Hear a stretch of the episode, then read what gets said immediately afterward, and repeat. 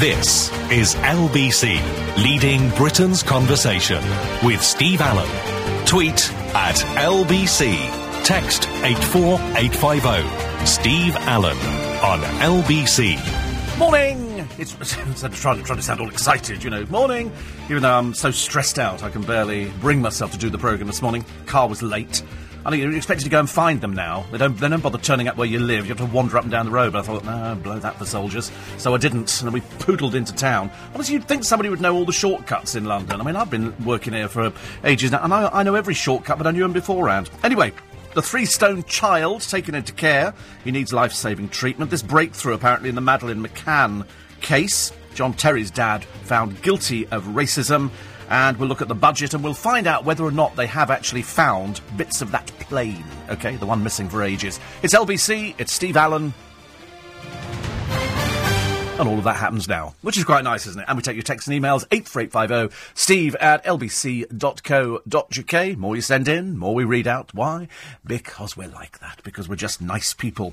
Uh, and the body of Tony Benn, I can't quite work out, and most of the papers can't quite work out uh, either, why Tony Benn will lie in state in Parliament. That was that was reserved for uh, for a prime. He was never a prime minister, was he? Was, did I missed out on this one? He was nobody important. You know, he was he was a an elder statesman. I wonder if that set a precedent. I wonder if that set a precedent. That could be very very interesting. Uh, Jean says uh, lobster is mild and delicious, yummy with prime rib or steak. And she says it doesn't taste fishy. I'll eat pounds and pounds of lobster dipped in melted butter over sushi any day. Well, I have ordered. I have ordered a lobster for the producer from Sandy's, and uh, Stuart said, uh, so I, but I don't know if it's live or dead. I don't. I mean, I really don't know. We shall have to find out a little bit later on today. I'll go. I'll go and collect it this afternoon. Keep it in the car. So it'll, it'll keep it sort of fairly cold. And I don't know whether. It, I mean, um, I think he wants to cook it, but on the hand, I'm not wild about bringing a live lobster in. Other rules about things like that. Anyway, uh, apart from that, we'll tell you the story of the two snooker hall bosses uh, who are Britain's dumbest criminals and uh, the furious wife's Twitter revenge on her rugby ace husband. Plus, the girl denied the operation on the NHS that would allow her to walk. This is the same NHS trust that gave the inflated boobs to that so called glamour model, who then, after she had them, decided she didn't want them anymore. The more stupid person you'd be hard pushed to find. And, um, and everything's up on the budget. Well, cigarettes. They don't want you to smoke, but they want you to play bingo. Quite worked it out. And my thanks to, uh, to Noreen and the gang for the for the present. I'm going to have to take a picture of it and I shall tweet it a bit later on because you won't believe what it is. It is the most bizarre present, but at the same time, very funny. And so uh, I shall tweet that a little bit later on for you this morning. In fact, I'll have to, I'll have to do it after the programme because I've just realised I've left it upstairs. Uh, plus, we've got another gadget competition. And it's a, it's a nice one today. It's a very, very nice prize. Very, very nice prize. So I'll tell you about that one later. But I, I must, I must bring you this story only because it's so laughable. Who, who do you think is saying this? My neighbours must think I'm bonkers. As, blank blank, reveals Beyonce workouts have helped her prepare for her first solo rock chick performance. Who can that be? Who can that be? Sarah Harding. Yes, believe it or not, stand up, fall down, in the gutter, stand up, fall down. Uh, tell everybody I'm a rock chick. And uh, she's going to be singing, apparently, at Kensington Palace. I don't know whether that's the pub or not and at the O2 Academy, Islington. She's been blasting out songs and exercising at the same time. She said, My neighbours must think I'm bonkers. I think they thought that before you opened your mouth, dear. I don't think they need to hear you singing. Not that we think she can. She says, I'm a bit more of a rock chick on stage. Oh, dear God. Uh, Sarah Harding is 190. They, they do live in this delusional time, don't they? It's almost like, you know, Cheryl Cole actually believes she's a singer. It's very odd. It's very, very odd. And so she says, I'm going to have trouble remembering the words. Yeah, I mean, it's the trouble is it's no good because we know it's fake. Because you know, it's it's a case of I'm a rock chick on stage, but it was only a short while ago you were an actress. So I'm assuming it's the same kind of thing. I'm assuming that you, you know you're sort of pretending to be somebody. It's a bit like Girls Aloud pretending to be a, a live singing girl band, which of course they weren't, as we all know. It was lots of posing and posturing and, and doing what, what people do when they're in a little a little band who has a few hit singles.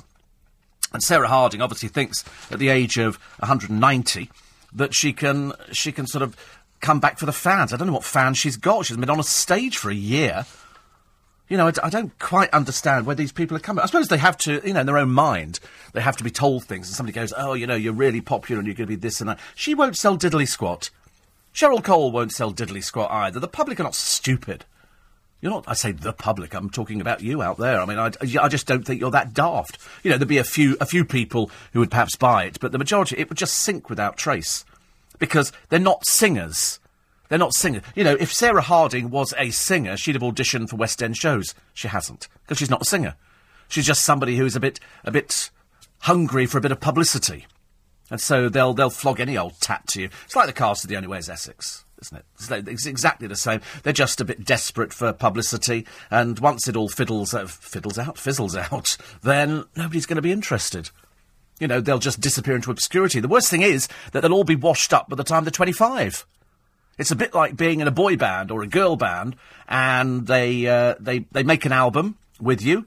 Uh, you don't write anything because you know they're they're telling you what to do, and you sell your first album, and then the second album there's no interest in, so you're dropped. And that's why they've got this pop star, the reunion thing, to try. And you suddenly realise when you hear them singing that they were absolute frauds. They can't sing.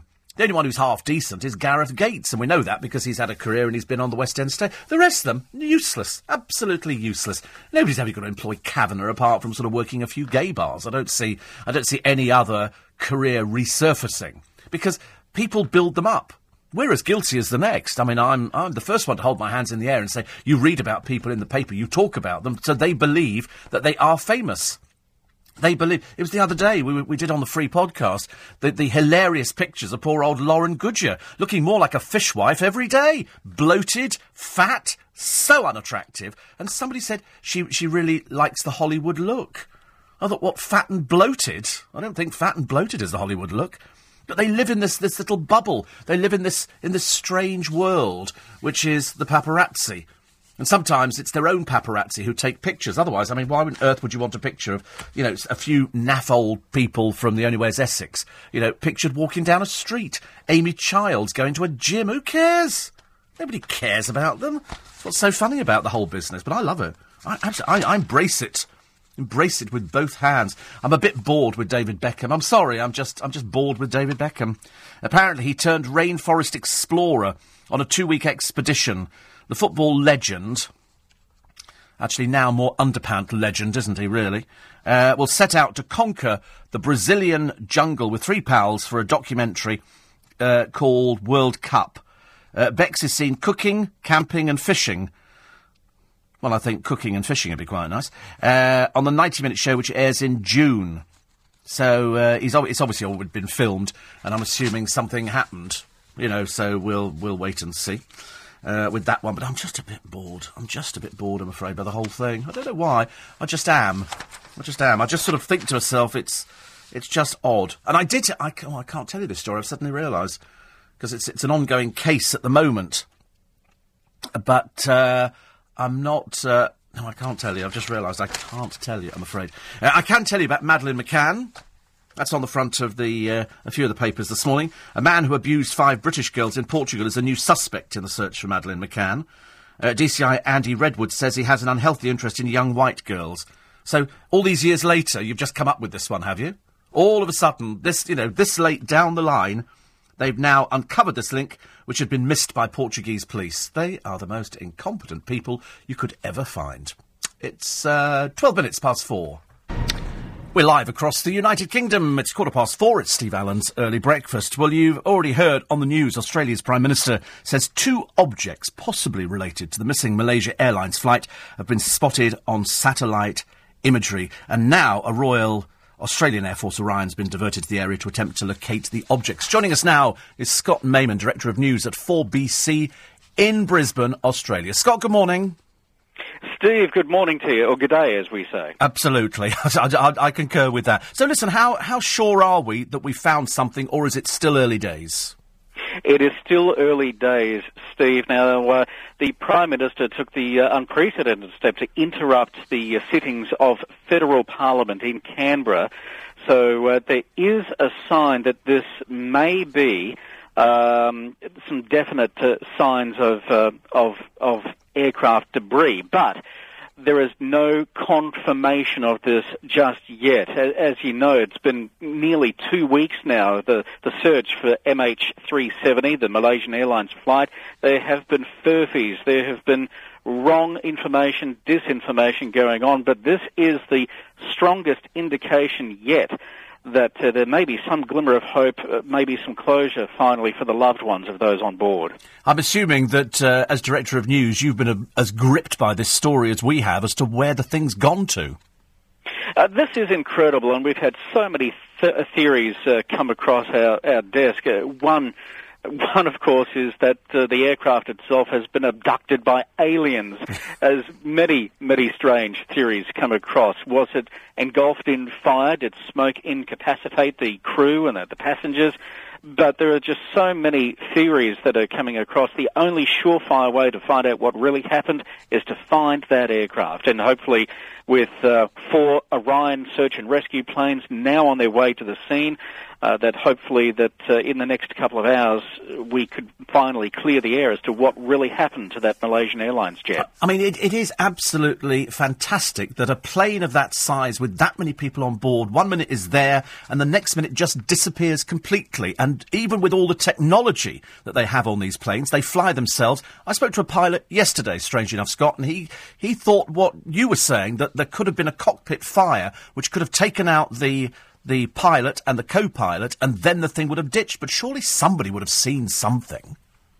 Yeah, and as tragic as that scenario is, that would really allay a lot of concerns, a lot of fears that people have that uh, it may have been used for other purposes, that it may be used as a nuclear weapon against another country. Mm. Now, of course, all of this is not clarified. All of this is just conjecture like I said earlier, the only way to find out what's really happened is to find that aircraft. And uh, as tragic as the situation would be if all of those people are um, are on board that plane and they're deceased, that uh, the only way to really find out what's really happened is to uh, find that aircraft. So hopefully we'll have some uh, news in the coming hours.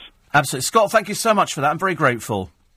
Steve, all the best. God bless. Thank you. Scott Mayman, Director of News at 4BC in Brisbane. So that's the, so they're, they're, sending up four aircraft now, four Orions, and they will be up there and they're going to go backwards and forwards. And as Scott said, hopefully within a few hours, and hopefully later on today on LBC, we will have some result. Either either a yay, we found it, or nay, we haven't found it.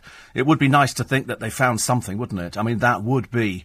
That would be, and I, I think, as, as Scott said, for all the families of those people who were on the flight, that would give them certainly some sort of closure. But you'll hear it first on, on LBC.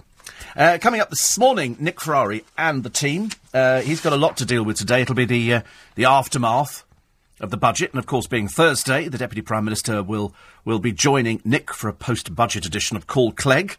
Uh, plus, all the reaction from the biggest names in politics and asking, has this convinced you the Tories can win the next election? And why are dogs being poisoned in parks? It's very odd, isn't it? It's very strange, that one. Gillian Joseph, the Sky News presenter, will be looking through the papers for this morning. And I've got some information on the, the big debate. This is uh, Nick Clegg and Nigel Farage on LBC. I'll give you some details on that very, very shortly. But there's a very interesting piece in one of the papers today, which I didn't discover earlier on. In fact, I was, uh, was, I was wandering through the papers at the beginning of the programme. I suddenly found it. And it, it's only concurred it has just reinforced what I said on the programme the moment it was announced. And it's the, the wake up call for Susanna Reid, uh, who has said it, she will not save Daybreak's replacement show on her own. Richard and Judy. Richard and Judy. Now, if anybody knows what the secret is for a programme, it would be Richard and Judy. They were very successful. And you know, when they were in Liverpool, then they came down to London, and, you know, the rest is sort of, you know how, how it all works. It's the likability factor on television. It is the fact that you can put people on television, whether it's one person or two people. I, I don't believe you can ever put more than two people on a settee. And as Sarah Millican said, nobody watches breakfast television. It's just a clock in the corner. And that's it, because you don't, you know, you couldn't really care less what they're saying unless you see breaking news coming up. That's why more people listen to the radio in the morning because that you can hear it in the car, you can take it with you, you can have it on your telephone. You're not remotely interested whether they've taken some some blonde bird with huge bosoms to sit there and read an auto cue. You couldn't care less. And that's what they, they've said. They said it's got nothing to do with celebrities or the presenter. No. It's the programme. You cannot put your finger on it. If there was a magic formula for doing an instant programme, a programme that would work and would win you over, then they'd all be adhering to it. It's like the old, the old thing about, you know, if diets work, there'd only be one. But there's millions of them because they know damn well that whether you're the Duchess of Pork or whatever, you're still going to get fat and put on weight because that's the very nature of, of the people we are now. This insatiable appetite that the British public have for being thin and losing weight. And I've fallen into it myself. So, you know, I'm, I'm holding my hands up and saying I'm as guilty as the next person on this one. You know, I want to lose a bit of weight. Everybody wants. I don't want to be sort of paper thin. Don't get me wrong. I don't want to walk around like sort of some of the people in this building who are. Who are I mean, I look at people. I think, oh, but it must be nice to tuck your shirt in. You know, that's, that's how easily pleased I am to tuck your shirt in. It's never it hasn't happened in years and years. Every event I've been out to, whether it's public or private, my shirt is always outside. You know, because that covers a multitude of sins. Lots of people use it, and I'm afraid I'm as guilty as the next one. But there is no magic formula to doing a television programme. There is no magic formula to say this will work. And I was I was talking yesterday about loose women and the fact that Martin Frizell is um, is actually uh, going to change the programme. And I'm thinking, it's got nothing to do with it. It's, it's got nothing to do with that. It's got nothing to do with the people who are on the pro. Some have got likability factor, but yesterday Helen wrote to me. And she says, I'm not normally an early riser or a radio listener unless I'm in the car, but on the occasions I wake early, I reach for the radio and put the show on as I absolutely love it. Very straight talking. She says uh, your observations that most prominent people wouldn't dare utter about celebrities and food and current events.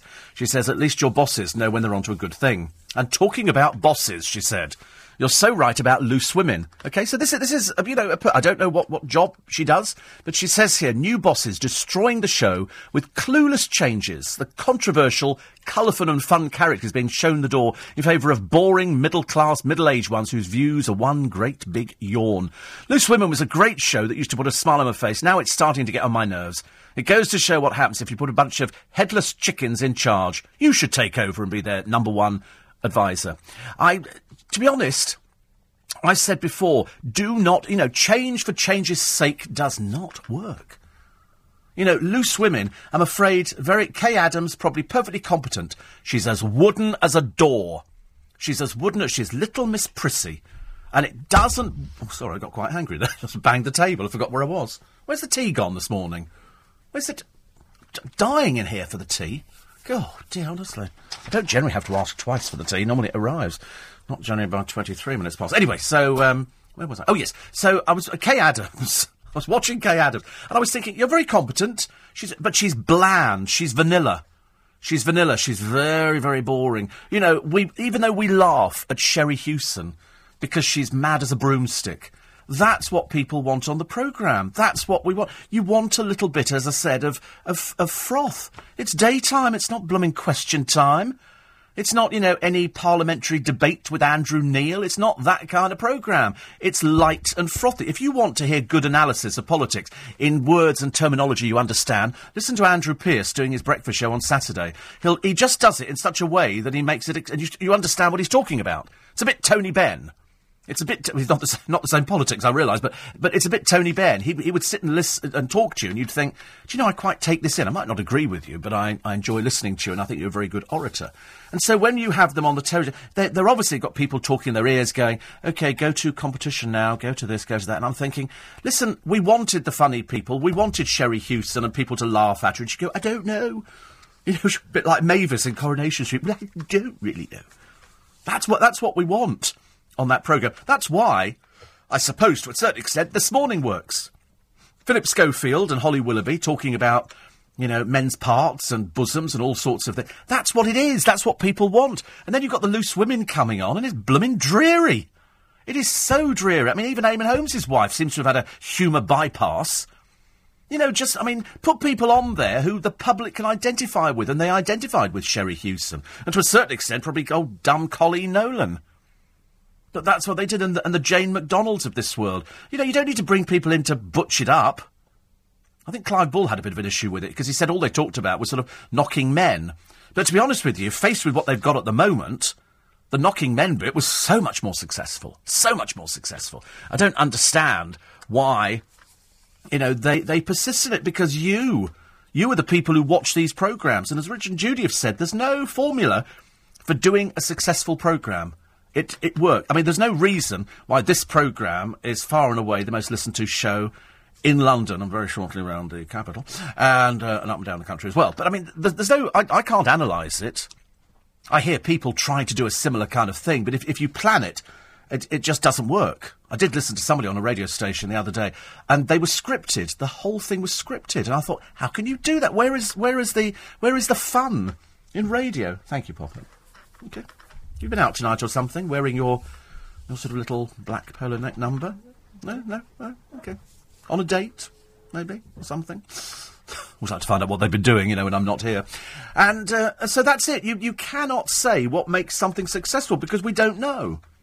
I mean, I, I remember saying to my boss the other day, I said, I find it unbelievable that I'm still working after all these years. And of course, I had big ideas years ago. I had big ideas that I was going to. This this will make you laugh. When I was twenty, seems a year ago, and. Uh, and I thought I'll, I'll I'll be on LBC and then I'll join Radio One. I don't know why I thought that was the natural progression. I thought I'll be on Radio One and I'll have a white Rolls Royce. That was my ambition. Never happened. Never had a white Rolls Royce. Never joined Radio One. But I know lots of people in the business, and and I'm quite happy. And it seems to make other people happy, and the, the figures are good, and you know everybody seems fairly fairly satisfied with their lot. So, um, so that's the way it goes. But we will watch Susanna Reid, but she does not have, at the moment, I'm afraid, and that's why I, I take issue with it. Uh, she doesn't have the likability factor. She comes over as snooty and smug. And snooty and smug, I'm afraid, does not get you an audience because you'll be sitting there going, You're being paid how much? How much? You know, and all she's got to do is read big words and do an interview, and she'll sit there, you know, with her hair immaculately done. You don't care. I'd rather see somebody sit there with their hair in curlers. Make it far more entertaining. Far more entertaining. Um, another one. Oh, sorry, I can't do that story. There's so many cases to do with sex in the courts at the moment. People are obsessed with sex in this country. I mean, I personally am not obsessed with sex. I'd like to be, but I can't be. I'm at that age where it's bypassed me. I would rather stay in and have a chicken curry and a, and a bottle of wine. I'm not remotely interested in this hanky panky nonsense that goes on in the bedroom. As far as I'm concerned, the bedroom is there for sleeping. A friend of mine said to me earlier on, he said, Oh, I'm going out with this person at the moment and the sex is wild. I thought, grow up for goodness sake, honestly. Who cares? Sex is wild. anyway, Mick Jagger is so stunned by his uh, girlfriend, L'Wren Scott's suicide, he's not left his hotel bedroom. They've cancelled the tour now, which is obviously what they're having. How could you, how could you carry on after that? The only people he's speaking to are his daughters, Elizabeth and Georgia May. He's coming to terms with it and uh, they say that he's he's really badly str- as you would be as you would be in this in this situation so he's there so they've cancelled this uh, australasian tour mick is so devastated some insiders fear that the band may have performed their last gig. They fear that he may not be able to get over this. She hanged herself with a silk scarf as you know in her manhattan apartment two days before she was allegedly due to reveal her fashion label was bust. But i don't think that's enough for somebody to actually take their own life. There has to be more going on in somebody's mind. You know, we've all had times where, you know, you've got no money, people are knocking at the door and the bank are writing you letters, but you don't commit suicide, do you? So there must there must be more to this. Must be more. Coming up, the furious wife's Twitter revenge on her rugby ace. It's not pleasant, but we'll make it as entertaining as possible. Steve Allen on LBC. 27 minutes to five is the time. It's LBC, it's Steve Allen's Early Breakfast. You're very welcome. Uh, don't forget that uh, we have coming up the LBC Leaders Debate, and it's your opportunity for you know to be part of that battle. We would love you to be part of that battle. You can put forward your question for Nick Clegg and Nigel Farage on Britain's membership of the European Union. All you have to do is go to the LBC website and submit your question. So one week to go before the LBC Leaders Debate, live on LBC and lbc.co.uk. It's next Wednesday at 7pm.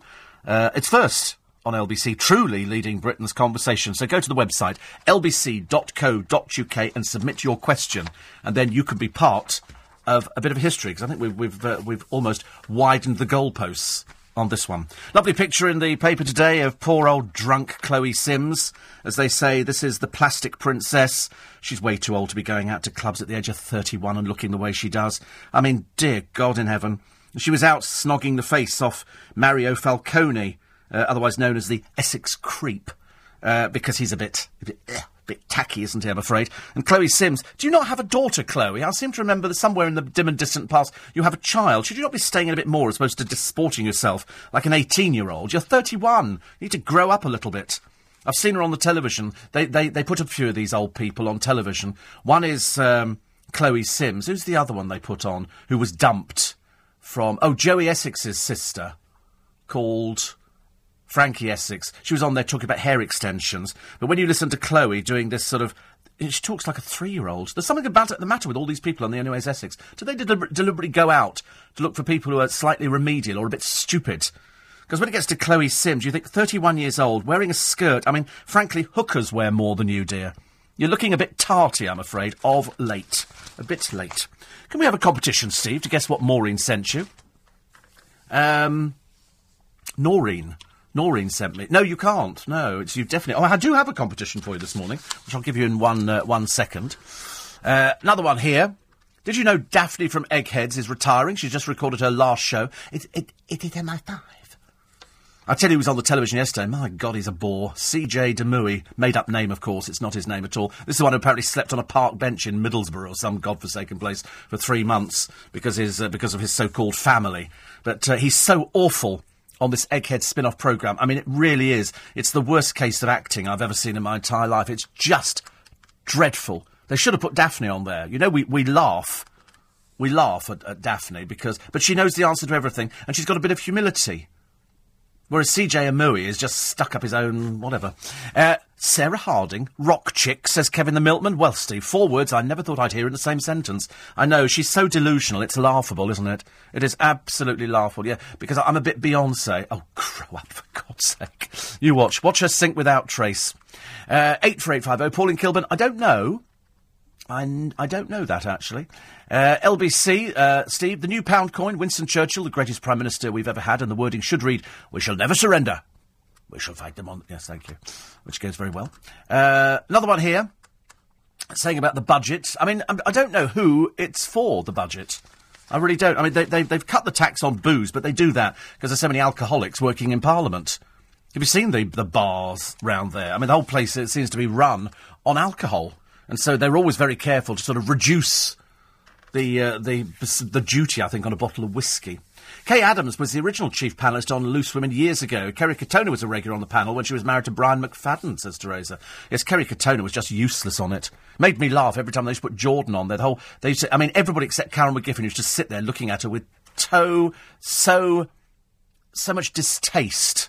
You know, I used to, I used to absolutely love it. She'd sit there and quite clearly she absolutely hated Jordan.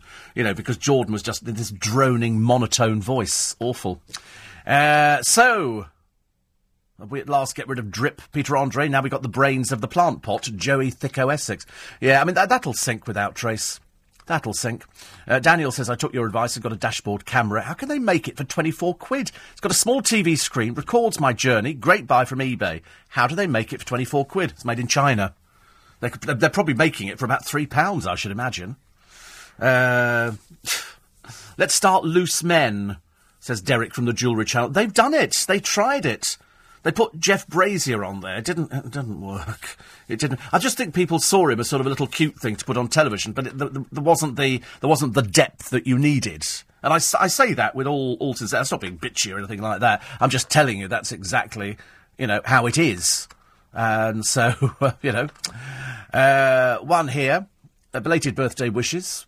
Credit where credit is due. The lottery surely has your name on it. I, I wish. I did dream about it the other night, actually. I dreamt that I won the lottery, and I gave some to the, some money to the producer. It's only a joke. It's only a joke. It's not, not, not legally binding. He became quite animated then. And uh, so all I asked for is a small lobster. Yeah, right, says Pat in Hammersmith. A small lobster. I don't know what this lobster is going to be like. I've got no idea. But uh, he, he's definitely getting one tomorrow. Now, whether it's cooked or it's uncooked, I don't know. I'm a bit frightened that I might bring it in and it might start moving. Freaks you out, doesn't it, really, I'm afraid. Uh, I think I'm going to upset you, Steve, says Dan. I can happily sit there for hours and just watch Susanna Reid. I know, I know, public enemy number one. Yes, well, a misspent youth, I reckon, Dan. Misspent youth. Uh, and Jan says, here we are celebrating a certain person's birthday. There they are, look, there they all are. There they all are. Look at them. Look at them. Look at Neil, honestly. Everybody looks very happy, don't they? One, two, three, four, five, six, seven, eight. Ten of them. ten of them. Look at that wine glass. Look at that. Look at the amount of wine they were drinking at Joe Allen's. I know that table very well indeed. Um, I hope you had a, a nice time, and I hope you um, you sent sympathies to me for the blooming doctor and the nurse. I had to see the diabetic nurse yesterday. That's why I went out to celebrate afterwards because she was very excited. She was very excited. Managed to get the blood sugar in. This morning I tried to do my blood sugars, but I couldn't because I couldn't get any blood out of my fingers. Strangely, you might say. I mean, I've shaken them, I've run them under a hot tap, and I can't get any blood out at all. So we'll have to do it later on. The producer's guessing. What did he say? Eight point what? Eight point. Eight point six. We had eight point six the other day, didn't we? That was the other day. So 9.2 you guessed. Did you? Okay, 9.2. Well, we, we, we will try it at some point once I can get some blood back. Uh, we do have a gadget giveaway today. Yesterday, Mark Watling from Turnford correctly identified Sylvester Stallone as the actor who plays Rocky. I'll be back. Anyway, he got the uh, the fabulous Wii console, so well done, Mark. Commiserations, everybody else. Today, the Apple iPad Mini with Retina display. Yeah, yeah, yeah. Big up the Apple iPad Mini. This is 16 gigs. Perfect for use at home or on the go. It's it's small enough. It pops in your pocket. If you don't if you don't check it out, you will not be doing yourself the favour I know you could be. One lucky listener will win the Apple iPad Mini with Retina display today. All you have to do is tell me which actor played Forrest Gump. Which actor played Forrest Gump? Text the word gadget followed by your answer, and send it to 84850 before 6.30 this morning. The text will cost £1.50 plus your standard network rate. If you text after the closing time, you won't be entered but may still be charged. We play across the LBC network. Full terms and conditions online at lbc.co.uk. Good luck.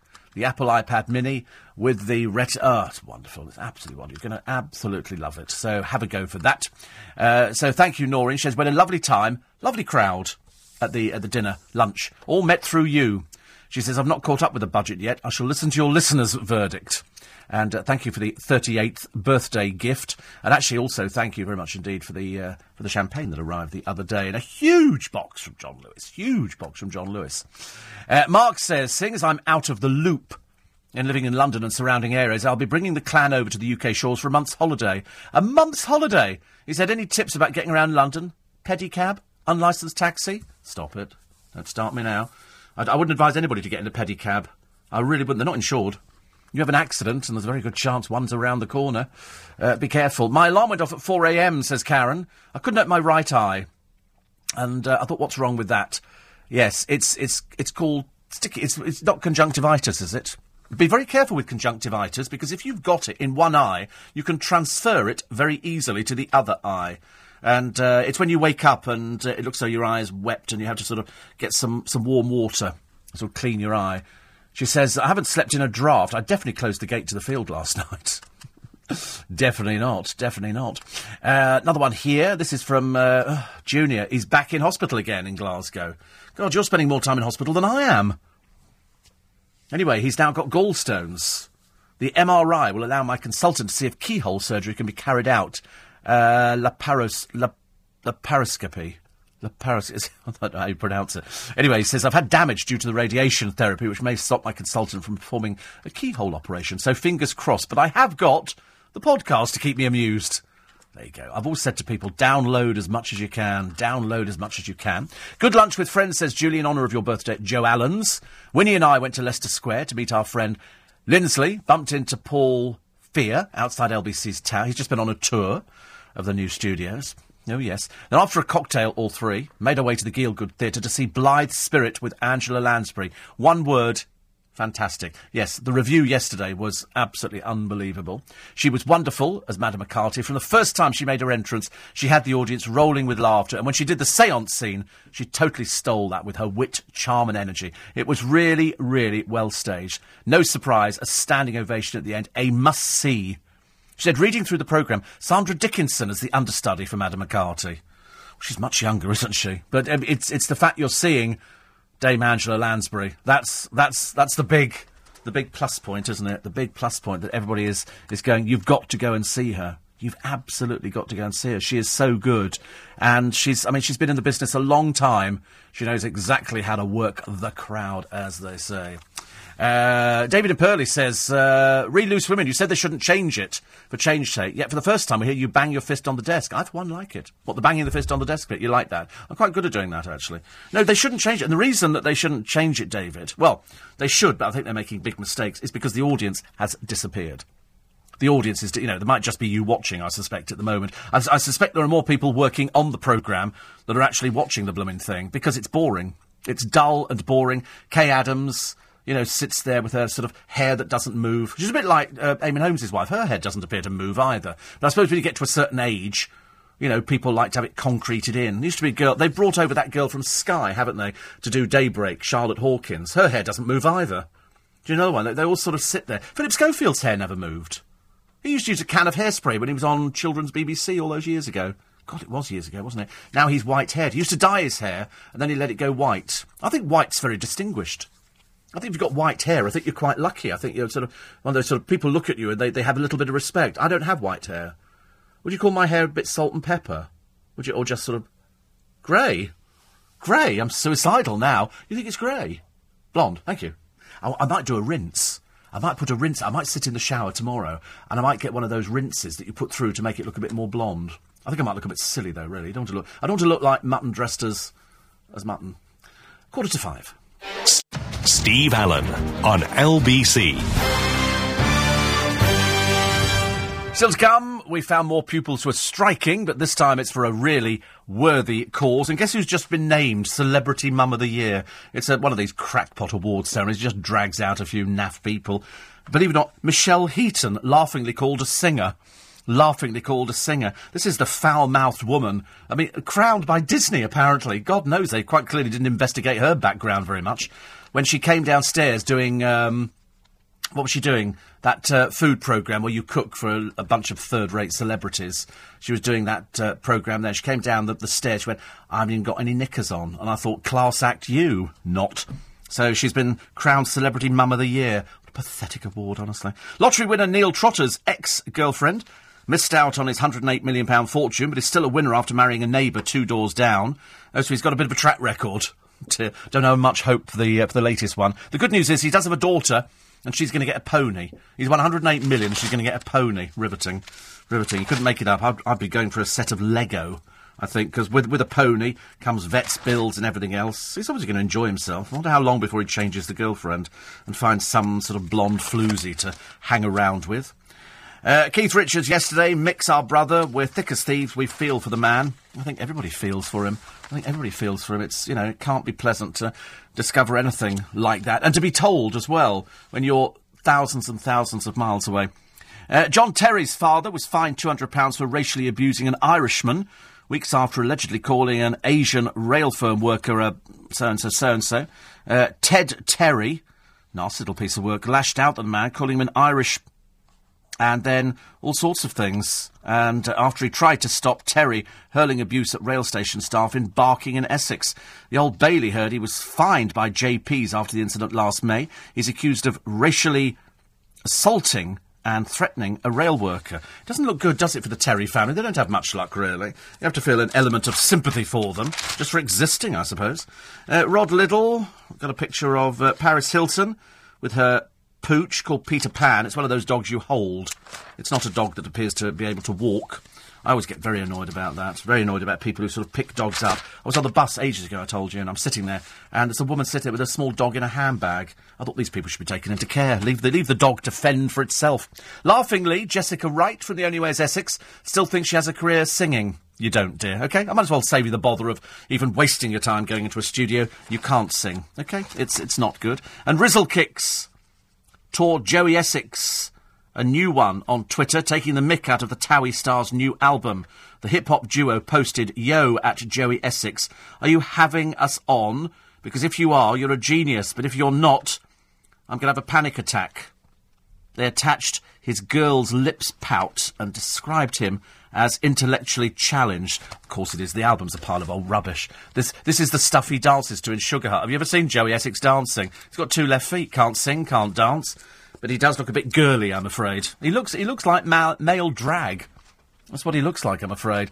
And, uh, and not very exciting at all. Weather for today. Weather for today. You want to know the weather, don't you? No, you don't. I've decided I'm not going to bring you the weather just yet. not just yet. I'll bring it later. Because yesterday I thought was quite nice. Yesterday I was very, uh, very pleased with the way things turned. Cold. Cold yesterday, lunchtime. Cold. Going to doctor's surgery. I thought I should have put a jumper on, I'm afraid. It was, it was that bad. Not good at all. Uh, 84850 steve at lbc.co.uk. Uh, another one here. It says, "What happened to your meeting with the boss?" Oh, it was all very good, all very positive. We just thrashed out a few details. You know, when I say thrashed, I mean that in the nicest possible way.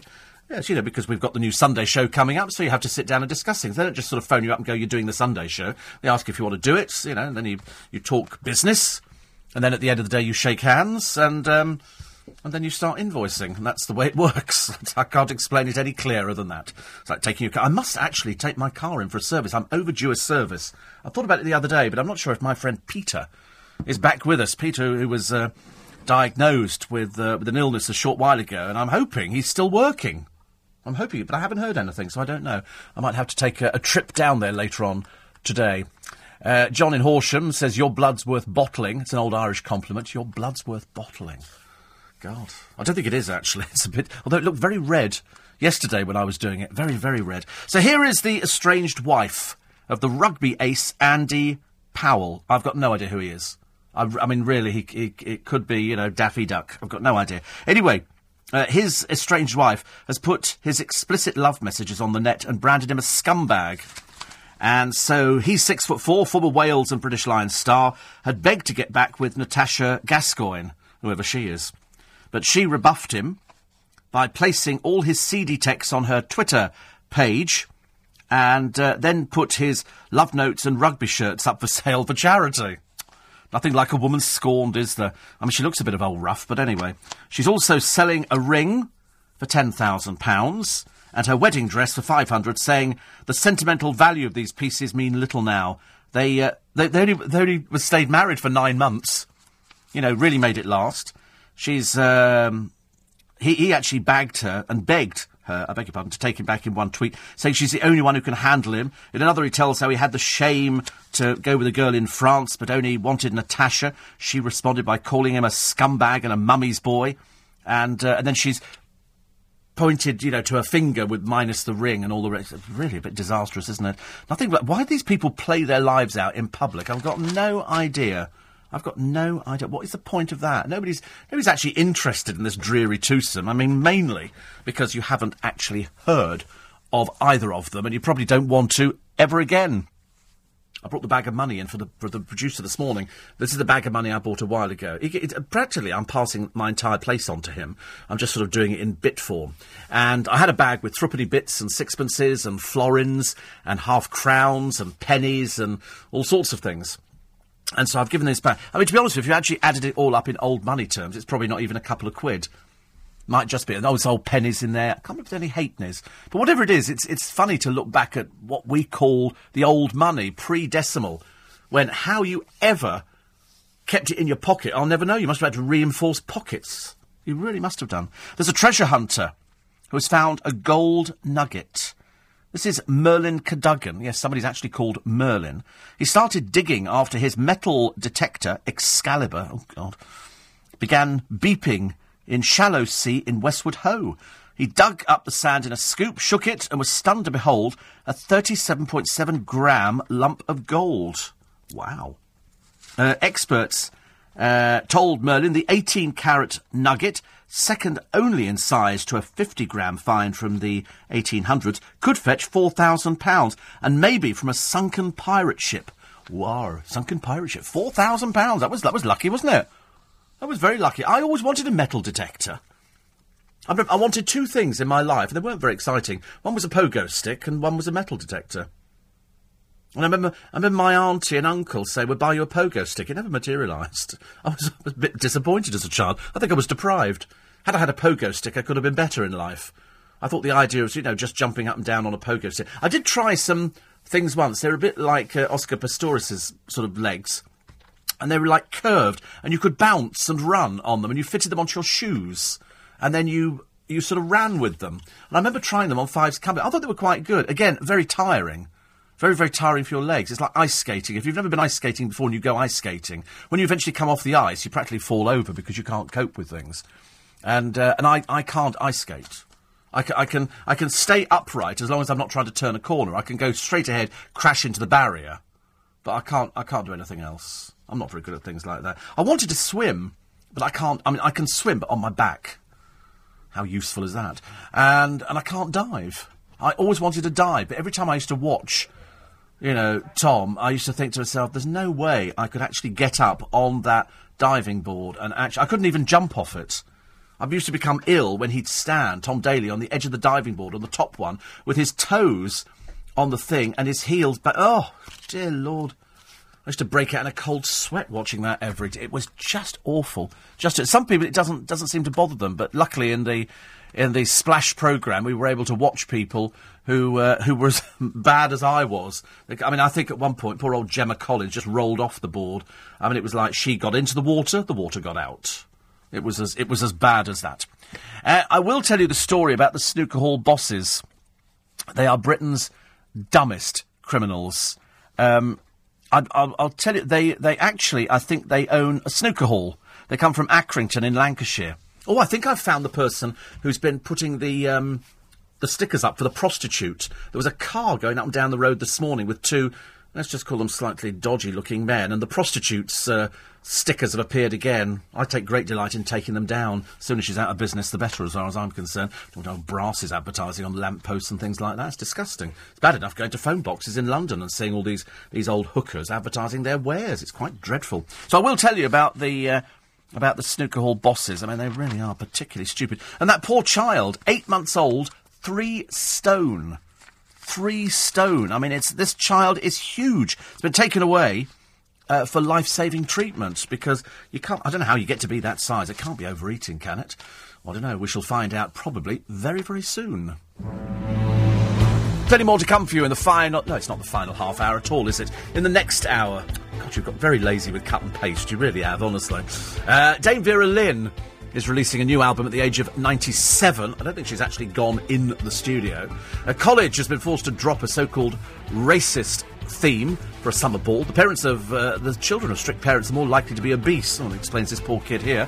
And uh, we'll be crossing back over to Australia for another update on the debris that may have come from missing flight MH370. And the gadget giveaway, it's the Apple iPad mini with Retina display. From LBC, this is Steve Allen. All of that is coming up next.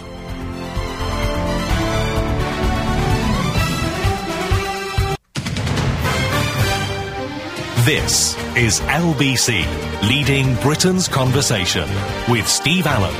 Tweet at LBC. Text 84850. Steve Allen on LBC. Morning, nice to have your company. The parents uh, of children, and if the parent is stricter, they're going to be obese.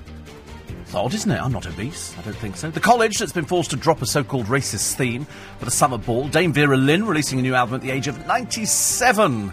I have in fact met Dame Vera Lynn. And uh, lovely she is too. And we'll cross back over to Australia for another update on this debris that might have come from the missing flight MH370. And in our gadget giveaway, it's an Apple iPad mini with Retina display. All of that and more between now and six o'clock. And the snooker drug twits. Framed by what? Details in a moment. Nice to be company. Plus, of course, we've got the papers. We take all your texts and emails. We'll wander through the budget as well. I know that Nick Ferrari will do that a little bit later on for you. Uh, just to find out the winners and the losers. Uh, as I don't smoke, it doesn't make any difference. They, they could put the price. I was horrified how much cigarettes cost. Somebody told me the other day how much a packet of cigarettes cost. I was absolutely amazed. I'm so glad I don't don't smoke anymore. But here are the snooker hall bosses. Uh, they are Britain's dumbest criminals. I mean, they don't come any thicker than Arshad Khan and Abid Khan uh, 140 and 127. Uh, they owned a snooker hall in Burnley called Frames Snooker Club. And they were doing drug dealing. They're a bit stupid. They're a bit thick. They look a bit thick. And they now got time to reflect in prison for three and a half years because they were doing drug dealing in their club. You know, thinking they were really big and clever, but they were a bit thick and stupid. They really are dumb. But they left their CCTV on. So when the police went in there, all they had to do was uh, was just go there and uh, and sort of play it all back again. So that's that's how bad they admitted conspiracy to supply cocaine and possessing ecstasy. So they went they went to prison for three and a half years. But how dumb to actually leave your um, your CCTV on. I mean, they are possibly among the dumbest people that we've ever we've ever reported in the in the newspapers over here. And as we are nationwide, you, you probably know some of these people in your area that they are thick criminals. We see them on the television programmes all the time, don't we? People with cars and people with lorries, and they and the police say, uh, and it's always that one big question when the police stop them. And they probably do the same in New Zealand and Australia as well. They go, "Are you known to us?" And it's when they go, "Yes," that you suddenly realise that things are going to go horribly wrong. Well, earlier on, we crossed over to uh, Australia to find out the latest. This is on the Australian Prime Minister, who says that two objects, possibly related to the missing Malaysia Airlines flight, have been spotted on satellite imagery. Tony Abbott told Parliament in Canberra that the Royal Australian Air Force Orion has been diverted to the area in an attempt to locate the objects. Joining us now, the reporter for 2UE, which is in Sydney, that's Talkback Radio over there, is uh, Glenn Lauder. Glenn, good morning. Steve, uh, good afternoon or good morning your time. Yes, thank you. Uh, so what is, what, is, what is the latest at the moment? Well, the Australian Maritime Safety Authority, which is the authority that is uh, leading the search for the uh, missing flight, uh, has just held a media conference uh, in the last few minutes, and it says uh, that it ha- is on the way to the search area, which is around about uh, two and a half thousand kilometres southwest of Perth. Uh, they say that uh, they have spoken to experts who say the debris could possibly be linked to the missing flight, but they are at pains to suggest that it may not be related to the aircraft. Of course, they're saying some of the debris that's been spotted by satellite may be as big as 24 metres in width. Wow, wow. So this this particular terrain that they've seen it, what, what, what is it? Is it is it just outback? Look, no, it's uh, it's been spotted in the ocean, in the Indian Ocean right. uh, off off Perth. Uh, they're saying that uh, they're being hampered by the weather. Uh, visibility is quite poor. Uh, as you said, there's four aircraft on the way, including two Australian Orions and also uh, aircraft from the United States and from New Zealand. Uh, the Malaysian Prime Minister has been informed, uh, but uh, the Maritime Safety Authority does say that it's not sure how long it will take before it can confirm uh, whether or not, in fact, the uh, debris that has been spotted uh, is connected to the flight uh, because of those weather conditions. So there still could be a bit longer of a wait, but certainly in a case that has really captured the uh, mm-hmm. imagination uh, of the entire world could potentially be one of the more credible leads that we've had so far. Yes, I mean, the uh, conspiracy theories, you probably had as many over there as we've had over here. Well, they've abounded, haven't they? Uh, another day, another conspiracy theory. Of course, this uh, is official uh, government information. It has come uh, straight from our Prime Minister, who, uh, as you said, uh, did break the news in Parliament earlier today, and uh, our National Maritime Safety Authority has uh, backed it up uh, in their media conference. So certainly it's at an extremely high level and coordinating with Malaysian authorities, American authorities, New Zealand authorities as well, and hopefully this could potentially lead to some more information for, for families who have obviously just been so distraught and uh, unable to uh, to do anything without knowing what happened to that flight uh, 12 days ago. Yeah, were, were, there any Australians on the flight, Glenn? There were. There were six Australians uh, on board. Uh, two couples were from Queensland uh, and another couple from New South Wales. So they were all holidaying, and it's just been a harrowing time for, for the families of, of those affected. Uh, unfortunately, because they don't know, so they don't get closure. So hopefully, if we get, and I don't know how long it's going to take, is this going to be a few hours, do you think, before we find anything? Look, they're saying uh, they won't know uh, until uh, the, the uh, Orion planes arrive. They're still en route, of course, uh, two and a half thousand kilometres. Uh, will will take a little time to to, to pass, and, and, once they get that, they'll assess the the conditions, I suppose, and work it out. AMSA have said that it could be today, it could be tomorrow. they're just not sure, but still a very nervous wait. Excellent, Glenn. Thank you for that. No doubt we'll be talking again, hopefully either this this time tomorrow or hopefully sometime later on today. Thank you. Cheers, Dave. Thank you. Glenn Lauder, who's a reporter for 2UE Talkback Radio in Sydney. We know 2UE very well indeed. Very well indeed. It's uh, 10 minutes past five. You'll hear, you know, once those planes reach there, the Orions, then hopefully we will find out and it will give the families of those people who were on the plane some sort of closure to know whether it's come down, whether it's whether it's land, whatever it is. We need to find it, and it's now two weeks.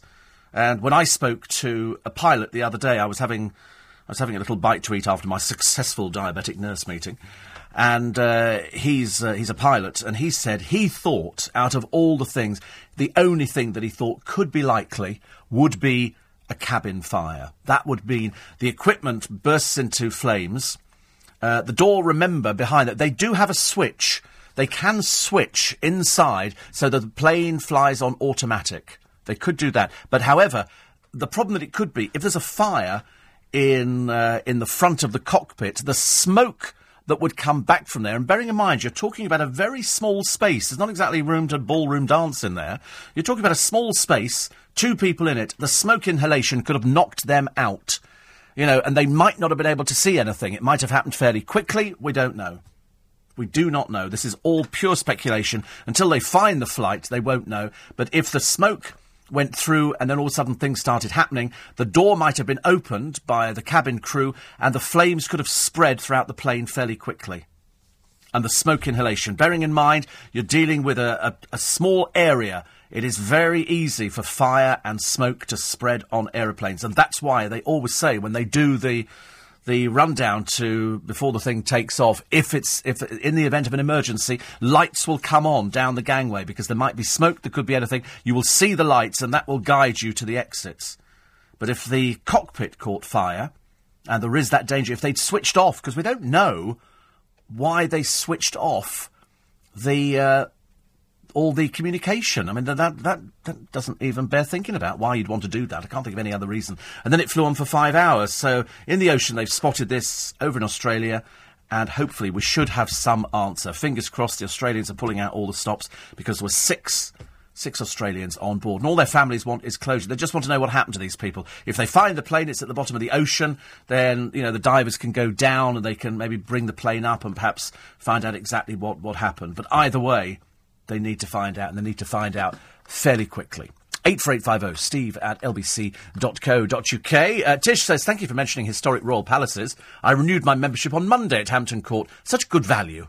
Off to the Tower on Sunday. Oh, the Tower of London's brilliant. And don't forget, if you join historic royal palaces, there's uh, not only free entry, but there's 10% discount in the shop and in the uh, restaurant, everything. It's really good. You can spend a lot of time there. But my advice to anybody going to the Tower of London, whether you're a member of historic royal palaces or you're just a paying member of the public, do the tour.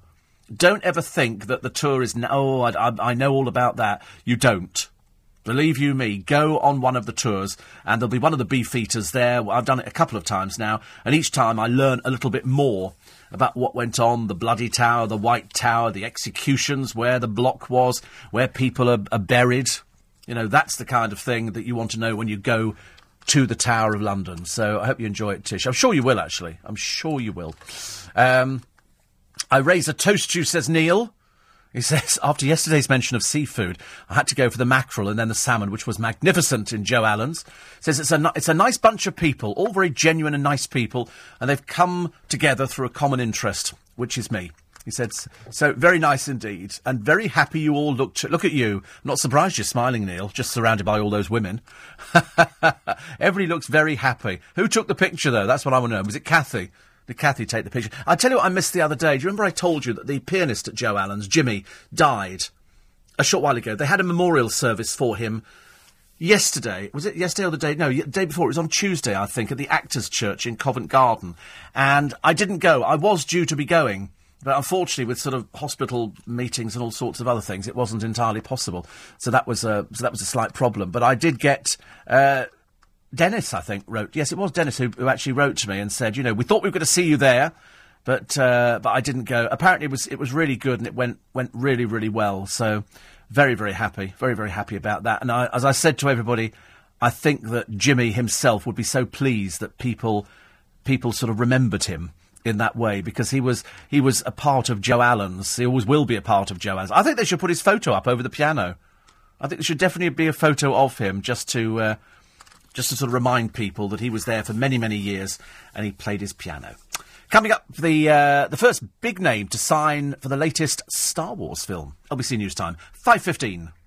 Your chance to be part of that battle. You can now put forward your question for Nick Clegg and Nigel Farage on Britain's membership of the European Union. Just go to our website, lbc.co.uk, submit your question. There's one week to go before the LBC Leaders Debate. It's live on LBC and lbc.co.uk next Wednesday at 7pm. It's first on LBC, truly leading Britain's conversation. So go to the LBC website, lbc.co.uk, and you can put your question to Nick Clegg and Nigel Farage. And that's for next Wednesday at 7 o'clock. And of course, being Thursday, Nick Clegg is here today. And uh, no doubt they'll be discussing the budget. Which is very interesting. A lot of the papers, some of the papers are doing it, but they're, they're, it doesn't get the coverage that it used to get.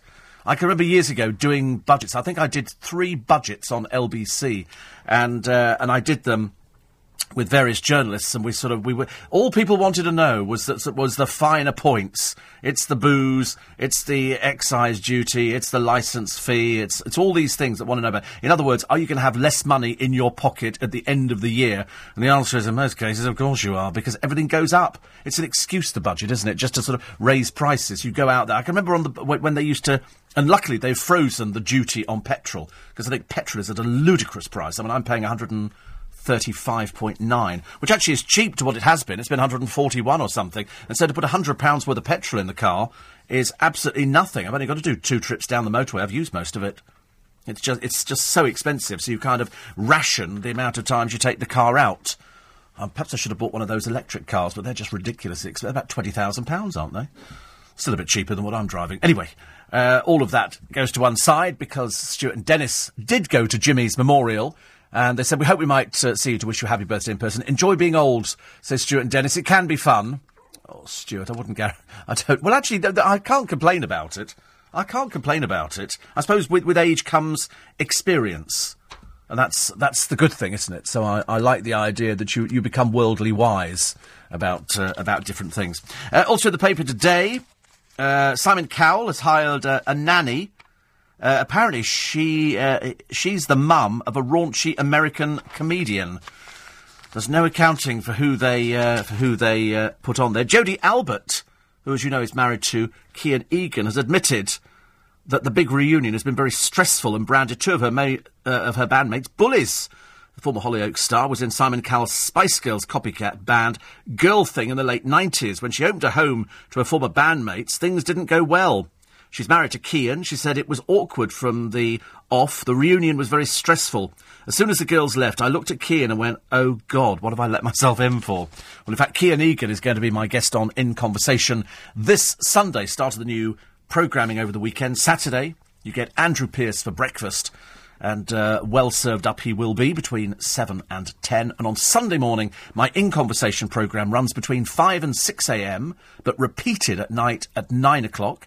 I'm here live on Sunday for Steve Allen on Sunday, and that's between 6 and 8 o'clock. And then a brand new breakfast with Kay Burley and Stig Abell. So they'll be here between 8 and 11. There's an extended Petrie and Larry Lamb's here, but uh, you get me back on at nine o'clock within conversation. And this week it's Russell Watson and Kian Egan. So two singers. I don't think we've ever had two singers on the on the programme together. So it's very interesting. Both very very good guests. Very very good guests. So I hope that you will uh, download the the programme. After it has transmitted. Other stories of the paper, The Express, of course, uh, love the idea that uh, there's a break for Madeleine McCann, an intruder who they say had attacked five other British girls in Portugal. It's only just taken, I mean, it's taken them this long to actually come up with that one. Uh, the Daily Mail, millions freed from the annuity trap. The ISA limit soars to 15,000. High yield savings bonds for the retired. Pension power to the people. Finally, say the Mail, the Chancellor stands up for savers. Uh, other stories. Um, one here. Uh, this is the, it's a story about Cherie Blair, actually, the hypocrite who sacked me for wanting more time to look after my children. She champions working mothers and preaches to bosses about their duty to adopt family friendly policies. Cherie Blair, however, seems to have trouble with flexibility in her own office. The wife of the former Prime Minister was yesterday accused of sheer hypocrisy after sacking a single mother who was unable to take on more hours. Louise Allain says she was made redundant after telling Mrs. Blair her childcare commitments meant she couldn't change her work from part time to full time. The 41 year old suggested working some of the time from home or job sharing, but that was rejected. And uh, Miss Elaine said last night she felt utterly betrayed by Mrs. Blair. So what she's done, they, they've sort of put down the communications. I mean, it does seem that they're very hypocritical, doesn't it? I mean, both uh, both Cherie and Tony Blair never seem to apologise for any mistakes that they make. They just couldn't care less. Couldn't care less. Which is uh, which is a little bit worrying. Quentin Letts on a gloomy day for Labour. Miliband, he says, was like a chef trying to make an omelette without eggs. Uh, there's also some of the papers were still running with a story that we did on this programme yesterday, which was the fact that Prince William and his wife have given five thousand pounds to the flood relief. Although I think five thousand pounds is practically a drop in the ocean. It's very nice for them to make a contribution, but uh, you have to remember the fact that we've just coughed up two million pounds to refurbish their apartment, their private apartment. It's not like you can go round there and actually have a quick look at what they've done. It's a private apartment furnished in Kensington Palace. And they've spent a long time doing it. So it was a million pounds, and now, quite clearly, they've uh, they've gone completely out the window, and they've gone for two million pounds. Lovely. Uh, eight four eight five oh. Somebody said, "Good on Dame Vera releasing an album at ninety-seven. I wonder if Steve will be presenting at that age in fifty-seven years' time." I love the idea. She's ninety-seven. I think it's absolutely fantastic. Um, Sue says, "What do you think of Janet Street Porter on Loose Women?" I think she's okay. I think she's okay. She's quite bolshy. She's a, she's a bit sort of, you know, she does her own thing. And I suspect who was it who said to her? Somebody turned on her the other week. I can't remember who it was. I was was it the other week? It might have been a couple of weeks ago. And uh, and said to her, "But you're not this happy person you try and pretend you are." And so Janet Street Porter, who likes to give the impression she's all sweetness and light, she's not. She's a miserable old woman. She really is. I mean, she could be. I think it's a new programme. I think miserable old women, as opposed to dotty old bags. And uh, and they said you're not happy all the time. And she went, well, I try to be. They went, well, you're not. I could tell people stories. Ma- Milkman Mark in Hemel, Milkman Mark in Hemel, uh, says that the kids are looking forward to the Wii console turning up. So many thanks. Maybe they might stop asking you to put music on when I'm listening to LBC in the car with them. Once I've told them where it came from. Exactly. It came from that nice man on the radio. Uh, and uh, Raj says there's a saying silver hair means you have money or money is coming one day. Going for that one. Going for that one. Money is coming one day. That'd be nice. That'd be nice. Oh, we've got a new, new cup of tea now and a new cup and everything. How exciting. Look at that. I don't know. Do you think I should dye my hair? I don't know. Is it right for men to dye their hair? Black? Oh no, I'd look ridiculous. I'd look like some failed pop star or something. Black hair. Oh, I don't like the sound of that. I don't know. I always thought blonde was nice, actually. Nadia, my, my former hairdresser, lovely Nadia, and uh, Mark, her husband, and the family. I used to go to her house. She had a salon built in her house, and she used to cut my hair. Not that I was sort of, you know, a bit difficult about sitting in a salon. It doesn't bother me in the slightest. But uh, she used to do highlights for me. It seems hilarious now. When you look back, somebody somebody sent me a thing the other day, and they said, you know, I've got an old picture of you, Steve, when you had hair. Makes it sound like it's uh, in the dim and distant past. God, it is. Anyway, uh, Mark did get the fabulous Wii console. It's a nice one as well. Today, it's the Apple iPad Mini in my gadget giveaway with Retina display. This is 16 gigs. It's very nice. So, one lucky person, and it could be you, could get your hands on my Apple iPad Mini with Retina display. All for knowing the answer to this fairly simple question. Which actor played Forrest Gump which actor played Forrest Gump? Text the word gadget, G A D G E T, followed by your answer and send it to 84850 before 6.30 this morning. The text will cost £1.50 plus your standard network rate. If you text after the closing time, you won't be entered but may still be charged. We play across the LBC network. Full terms and conditions online at lbc.co lbc.co.uk. In fact, there is a lot happening on lbc.co.uk. So if you've not been on there, do check it out. Also, don't forget to check out Timeline which is Brian Conley's new quiz show on the television. Lovely, Brian. You can download that as well. The, the, the, links are seamless on this programme. Seamless, I promise you. So, uh, so do that. Uh, have a have a go for the uh, for the competition and let's hope that uh, that you are the winner. Coming up, the real cost of changing the design of the pound coin, because you know they've said they're going to make it like the threepenny bit, so that's why I brought it in to show the producer what a threepenny bit was like, and that's 3D. 3D, that's old pennies it was worth. LBC News Time, it's 5.30. Steve Allen on LBC. Oh, I'll tell you, we nearly had another robot situation a moment ago. We just checked in the. You remember the robot?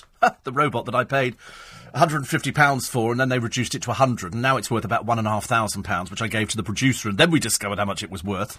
That was a bit of a mistake. And having given them the bag because this new pound coin, which is coming out in a couple of years, is going to be like the, the old threepenny bit. Now, there'll be many of you listening who haven't got the faintest idea what a threepenny bit is. It's not Cockney rhyming slang. Well, it was the other day, but, but not now. And so I bought this bag of coins from this coin shop, which is over the road from the British Museum, and I ordered them by post. I thought, what a lovely thing to have, because people of the generation of the two next door have never seen threepenny bits, and so they're going through the bag and they found a Churchill crown. There's a Churchill crown in this bag. I've got that back very quickly. Just in case it's. You've not found another one, have you? Not found two Churchill crowns. but it's got sixpences in there, threepenny bits, uh, two shilling pieces, half crowns, pennies, halfpennies, I think. It's a uh, 10p piece, not 10p piece, shilling. A shilling, but it's the Churchill crown. But then somebody said to me a while ago, I, I said to my brother, well, I've got some Churchill crowns, which my mum and dad gave me. Uh, they were never legal tender. You could never, never use them. And I said, how much they worth? Thinking they'd be worth a lot of money. He said, they're not worth very much at all now, about, about two and a half quid. So, in fact, they've not gone up that much. And they were done to celebrate the death of Churchill, to celebrate his life, not to celebrate his death, obviously, quite clearly, uh, to celebrate his, his life. So the Churchill crown was out there, but it wasn't worth anything at all. I forget what we even paid for them. But uh, I've still got it now. A rather, a rather heavy, rather heavy coin. It's fascinating when you pore over it. You think this was actually currency in my time. You know, sixpences and threepenny bits and pennies. Uh, did the birthday mug turn up? No. We're a bit upset. But we think it's going to resurface like the Marie Celeste. I hope so. Uh, 84850. And then uh, Howard says, if Kay Burley doesn't come back from an assignment in Kuala Lumpur in time, you may have an extended Sunday show. Yes, I also get quite worried by that. I'm looking at her on the television thinking, she's still in Kuala Lumpur. I think she's. I think she's back in time. I'm pretty certain. Uh, not long now. Says Karen, for this fantastic film to be out on the shelves to buy. 24th of March, can't come around quick enough. The film, of course, is Philomena.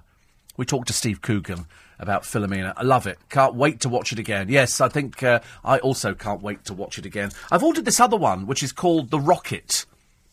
We couldn't think of the title of it yesterday, and the producer laughed, as he's prone to doing occasionally. And uh, and I said it's about this. It's a little Australian film, and I can't remember what it's called. About a kid who builds a rocket. And so we went online. and went Australian film. It's called The Rocket. You know, hardly original. Hardly original, I'm afraid. But, uh, so I've ordered that one. That one comes out very shortly, and that one I think is uh, is well worth seeing. But Philomena, love to see again. Absolutely love to. It's it's it's absolutely it's a super super film. Um, a boost for bingo lovers, and uh, the Mail have got a victory on the crack cocaine gambling machines. These are the ones that you find in every high street betting shop. Um, they're all linked. It's a central computer, so you're not just playing against a machine. You're playing against the country. You're playing against the country on these things, and uh, they will be taxed more heavily. But unfortunately, it won't make the slightest difference to people gambling on them. It really won't. I can remember when you went into a pub and the maximum that you could win was was it four pounds? If you won four pounds, you got quite excited. You went, yeah, I got four pounds on a machine. Ooh, that was a lot of money in those days. And then and then sometimes you'd get a repeat win, and it would give you another jackpot. Sometimes you could have two jackpots. Uh, and then they brought out machines where you go into some of these betting shops, you could probably win thousands. Probably. I've seen people with a lot of money up there, and they still keep playing. And I think, no, if, if you put in, you know, five pounds into a machine or ten pounds and you win, stop playing. Stop playing immediately because it's the only way that you're going to actually walk out with, with any sense of, of profit. There's a mother in the paper today. She's condemned the NHS for refusing to fund surgery which would allow her daughter to walk. Two year old Sophie Tomlinson was born prematurely and has a form of cerebral palsy, which means she can't use her legs. An operation on her spinal cord would enable her to take her first steps, but health chiefs have decided that it's too expensive, so her parents are trying to raise the £25,000 needed to have the surgery privately. This is the same NHS trust that gave that so called aspiring glamour model, the deeply, deeply unattractive Josie Cunningham, 22, she had a £4,500 breast augmentation, saying her breasts were ruining her life. I mean, to, to be honest with you, it would have been better with a head transplant. And then She had the audacity to go, Oh, I don't want them anymore now, so could you take them away? They went, No, you go and pay for it. A rather stupid, vacuous woman. Uh, there was also a woman who had a tummy tuck, a £5,000 tummy tuck, and then Diane Wiggett, who had a gastric band fitted at a cost of £15,000. And yet, for a little child to walk, desperate to take her first steps, oh no, we can't pay for that. Can't pay for that. It's appalling, really, isn't it? It is absolutely appalling what, you know, how they decide on these things. In the same way that we were absolutely appalled on the programme the other day to discover a man who teaches the Quran was sexually molesting an 11 year old girl. And he was found guilty of God knows how many counts. He's got six children. He doesn't work, incidentally, now. He's on benefits, so you're supporting him. And, um, and he was spared prison because, laughingly, his wife doesn't speak English.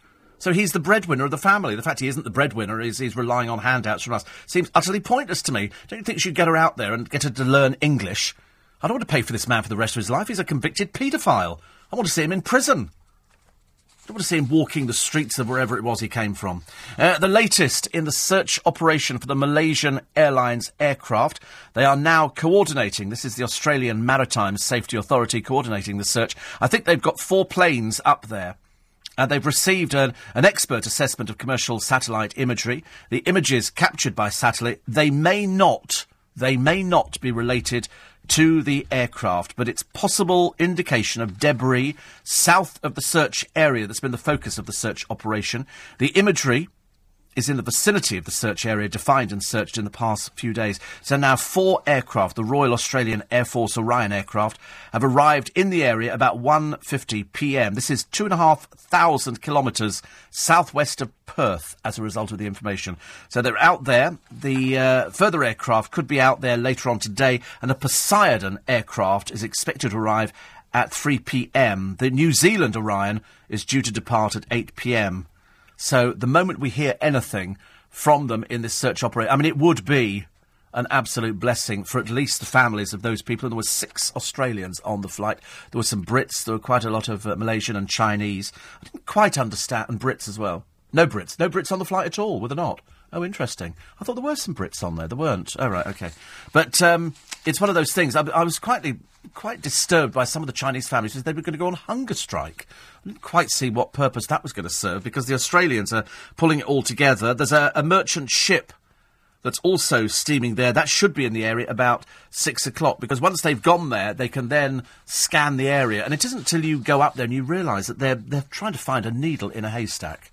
That's all they're trying to find, a needle. Once they've found a bit of it, then hopefully they'll they'll be able to sort of condense the area down to where they're looking, and they should find something. And what they're going to do is, once they find it, they're going to drop marker buoys, and then they'll be able to go out there and then go under. They might have some images that will come up and it will be the task, I think, of the ships on the scene to relocate the objects if they become protracted. So, if anything changes on that situation, we will let you know. I mean, all available assets, that you know, they're not worrying about the cost of anything like this at all. Weather conditions moderate in the South Indian Ocean. Poor visibility reported at the moment. And that's when you go up there and you suddenly realise just how bad the images are. Uh, they're literally trying to find, as I say, that that needle in the haystack. That was the latest statement from the Australian Maritime Safety Authority. Uh, other stories that, well, Dame Vera Lynn. Dame Vera Lynn gets gets my vote. I mean, she was there for everybody throughout the uh, the war years. Uh, going strong in 1943, still going strong today. We will meet again. Seven was the age at which Vera Lynn first performed on stage at an East End working men's club. 22 when she recorded We'll Meet Again, which became, I suppose, for many of you, and for many of us in this country, the unofficial national anthem during the war. It was, it was just, it stirs something in you. 24,000 copies of her last album sold in the first week of release, earning her a Lifetime Achievement Brit Award. She's had 22 albums of original material. 22 albums. 1954, well, sounds a familiar year. That was the year of her only UK number one single with My Son, My Son. Uh, 1995, the year of her last public performance during VE Day. And 58 years she was married to her husband Harry, who died in 1999. I saw her at the Royal Variety, and I wasn't physically there, it was on the television. And I think the Queen Mother was attending one year, and it was a special anniversary. And they used to keep a guest at the end of the Royal Variety secret, so nobody knew who the guest was. and they had two special guests in uh, in following years. One was Vera Lynn, who started singing "We'll Meet Again," and then the whole company joined in. And the other person that they brought back to entertain the Queen Mother was um, Sally, Sally. Don't ever wonder. I can't remember her name now. Completely forgotten her name. Who? Field? Oh, I, I, can't remember what she's called now. I've had a complete mental block on her. Uh, anyway, her. she was very good. Very good. Uh, another one here. Another one here, which says, Who needs sleep when you can be awake talking about threepenny bits? Stop it. And uh, one here. Steve, excited I won the gadget giveaway three weeks ago. Still waiting for the prize. Uh, John did say it would take up to 28 days, but so wanting it and still listening. And James says, Don't dye your hair. There's no need. Just remember what people say. Once they've had grey, they'll never stray. Yeah, I I'm not sure about grey. I think white looks better. I think white looks better. And uh, and Andrew says, "Congratulations, you're my first contact I've successfully made with my mobile since 7 p.m. yesterday. That's good, very good indeed." Okay, listen. Time for you now is uh, 16 to six. Coming up, the gold nugget. You know how much it's worth because I've already told you, but it's still a bit of a surprise to somebody who might have only just woken up. 5:45. Steve Allen on LBC. Our Gracie, Gracie Fields. She made her last appearance, I think, at the Royal Variety Performance way, way back. The Queen Mother was there, and it was the big surprise. Everybody in the cast and the company knew that it was going to be Gracie Fields because she was a big star, big star. Made all those uh, films. And, uh, and Neil, I knew Neil would know that. Every, well, in fact, you all know. Nobody's got it wrong except me. But I have to be honest. Sometimes when there's so many things racing through your mind, you can't quite work it. Uh, can't quite work it out. Uh, right, very quickly. Eight four eight five zero. Steve at lbc.co.uk. I am going to bring you the weather now. I've decided. I'm going to ruin your day or not. Cloudy with bright spells. Breezy too with showers by the evening. Oh, riveting. Uh, 14 centigrade, so colder than yesterday, much colder. I thought it was very, very chilly yesterday. Currently 8 degrees. It'll dry up overnight but stay cloudy. And then tomorrow, bright and sunny throughout the morning, cloud increasing throughout the afternoon, bringing showers by the evening, the high of 12 degrees centigrade. Saturday and Sunday, sunshine and showers. Monday, dry and bright, slightly cooler. They phoned me yesterday and they said, we've, we, have we have got a guest for you for In Conversation. So I said, right and and they they always run them past me just to find out if I want to talk to somebody or if I don't. And there have been a couple in the past where I've said, really, I, I really don't want to talk to them. And I when they told me the name of this person, originally I thought, no, I don't want to talk. And then I thought, actually, for what he's been through, um, I think it'll be quite interesting. I think it'll be very, very interesting. So I'm going to risk it, and I'm going to talk to Jim Davidson on the programme because I, the more I thought about it, the more I thought, wait a minute, he was arrested by the police. He was going to go into Big Brother first time round. He came back from Dubai and then he got arrested at the airport and questioned. And then there were no charges, as you now know. But by that time, they'd started the programme, so they couldn't do anything. So they put him in again. And that's where it became quite interesting. So I think the, the, the questioning apart from the fact he has a, a, big tour, I think a 54 date tour coming up. I think it's called something like, you know, Free Again or whatever it is, something like that, or Not Guilty.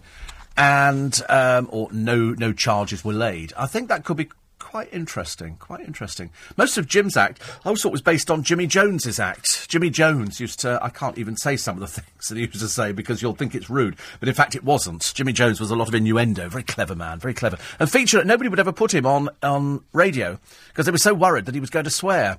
So I put him on radio and, and he didn't swear. He didn't swear at all. He was, he was very, very good.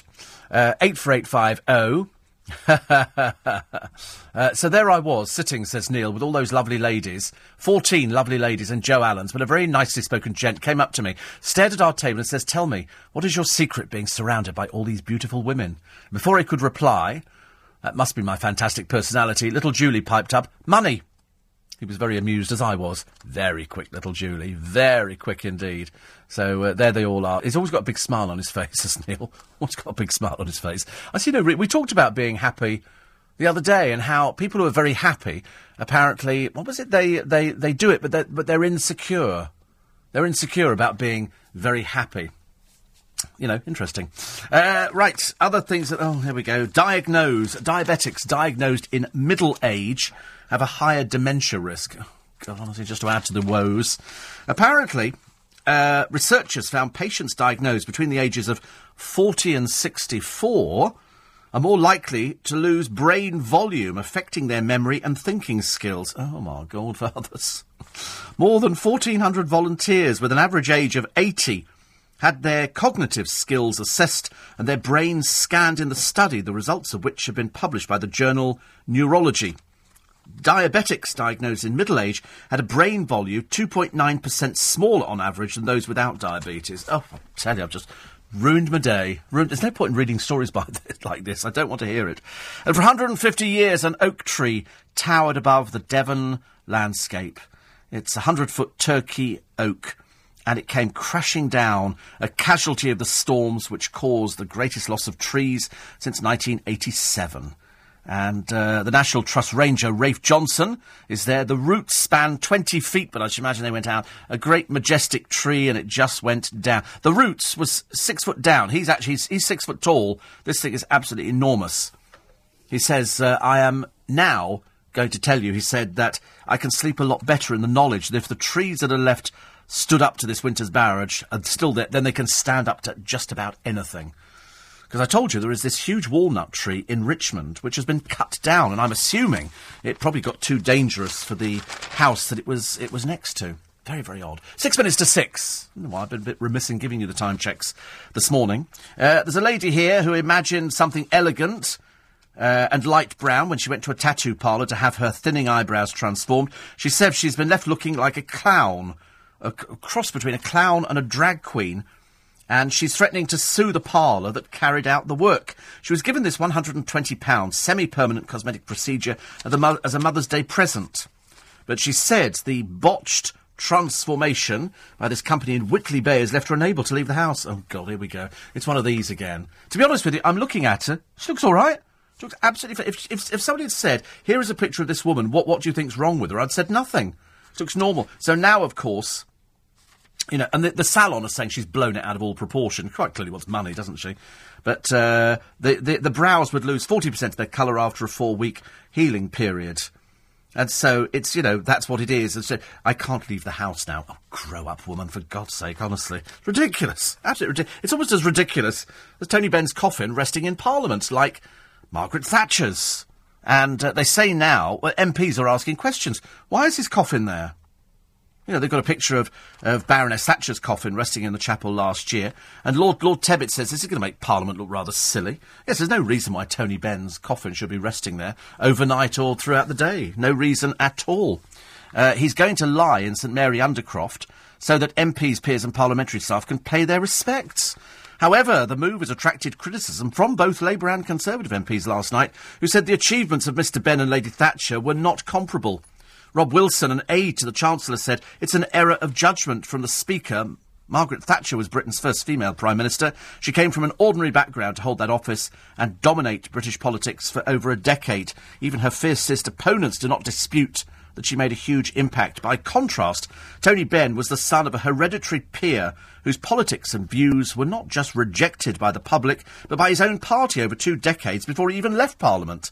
Yes, I mean, I, I, think they've always overhyped. I always said of Tony Benn when I interviewed him on, on a couple of occasions, he was he was a great orator. I thought so, but uh, his his views were rejected by you, the public. So quite clearly, there's no reason that he should be in there at all. It's interesting. The uh, funeral will take place. I think, uh, at St Margaret's Church between Westminster Abbey and the Houses of Parliament. It'll not be a ceremonial affair, but a number of public tickets will be available. Why do people want to go to somebody else's funeral? It's rather an odd thing, isn't it? You know, here's somebody else's funeral, I'm going to go to it. Really? Why? It's like going. I'm sure that there are people who just sort of turn up to anybody's funeral nowadays because they're they're either fascinated by funerals or they want to hear exactly what the uh, what the music's going to be. I was talking to somebody the other day, one of our, one of the people in the office who's organising his wedding, and they're trying to find ways of, of doing it not not cheap, but it's so expensive to do a wedding. I mean, it really is so expensive. And I was saying, you know, um, how many people? He said about 100 to the church. I thought, wow, that's a lot. And you can't have ordinary confetti. Most churches don't like ordinary confetti now. What they want is disposable confetti because if, if, you've got confetti all over the place, and we're so used to throwing yeah, confetti, used to go out and buy boxes of it. We thought it was great. I don't quite know what the reason for confetti is. I'm sure it, it's steeped in the annals of time, but I've, I, you know, but it's, it's always quite good to do. But nowadays, you've got a wedding, and then there'll be a funeral later on, and apparently people for a funeral don't want to see confetti everywhere. Why not? Why has anybody ever asked them? Do you mind if there's some confetti on the ground? And so, so vicars now go, oh no, you can't do confetti. It's got to be, you know, confetti that disappears or something with the rain or something. I don't know. Always a bit odd, isn't it? I always think, you know, and, and do you want the choir? Well, it'll cost extra. You want the choir. So, so He's, trying to do it a little bit cheaper, and they're doing, as opposed to a sit down dinner buffet. You see, I think buffet is much easier. It's easier for the kitchen. You just bring out all the, the hot trays with all the food on, and then people pick up a plate and go down the line. You can have curry or whatever it is you, you want. Much better than sitting down and they bring out the meal. It's, you know, I, I don't like that. You can use yet less staff as well. So it's fairly. I, I quite like that idea. Um, do you tell lies? I only ask if you tell lies because we find it harder to tell a lie if you put your hand on your heart.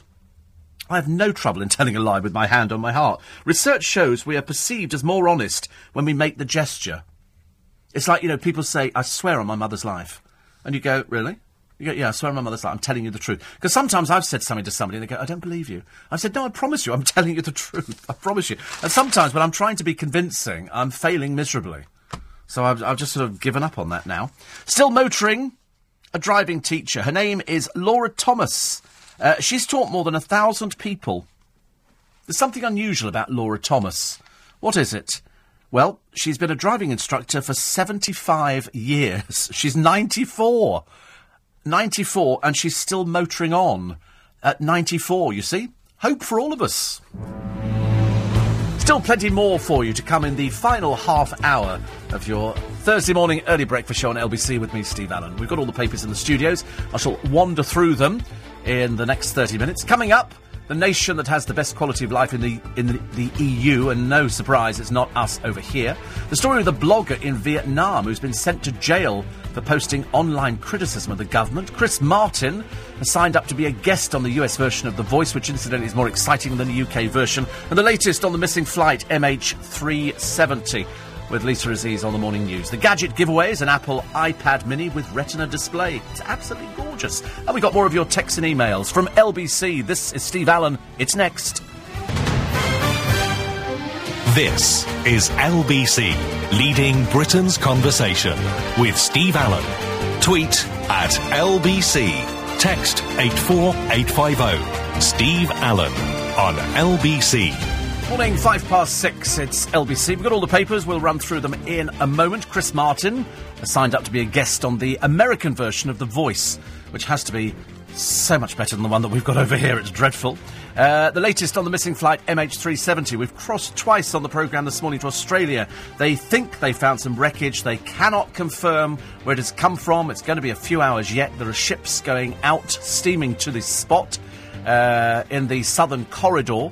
I think it's about two and a half thousand miles off Perth. The uh, conditions not great at the moment. There are ships and aircraft that are going out there because they're hoping that they found this missing flight. All of that and more between now and half past. And don't forget, you've got 25 minutes to get your entries in for the gadget giveaway. Mark Watling from Turnford got himself the fabulous Wii console. So congratulations, Mark. He's very happy. They're now waiting for it so he can tell the children exactly where it came from. Today, it's the 16 gig model, the Apple iPad Mini with Retina display. With Retina display. So one lucky listener will win it. All you have to do is answer this question correctly. Which actor played Forrest Gump? Which actor played Forrest Gump? Text the word gadget, then your answer, and send it to 84850 before 6.30 this morning. It's got to, so don't send it at 6.30 because if you do, if you text after the closing time, you won't be entered, but you may still be charged, and the text costs £1.50 plus your standard network rate. We play across the LBC network, full terms and conditions online at lbc.co.uk. So which actor is renowned for playing Forrest Gump. Forrest Gump. Good luck uh, for that one. It's Call Clegg today. Your opportunity to uh, to quiz the Deputy Prime Minister. I think it'll be it'll be looking back to the budget of yesterday. And uh, I'm quite sure that you'll have a few comments on it.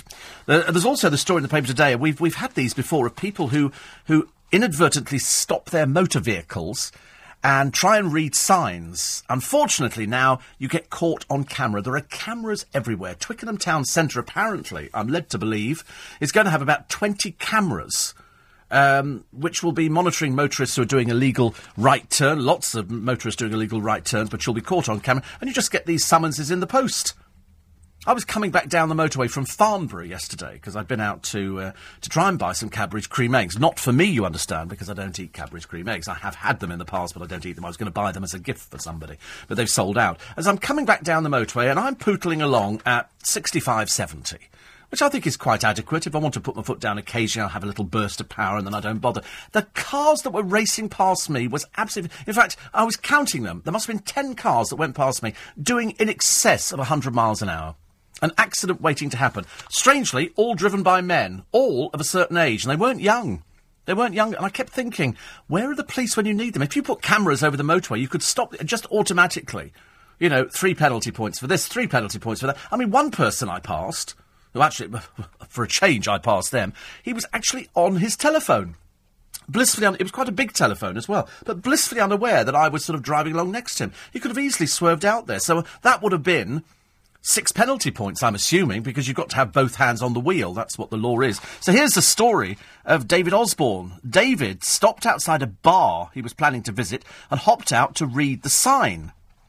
So it was it was 90 seconds to check whether or not he was actually allowed to park there.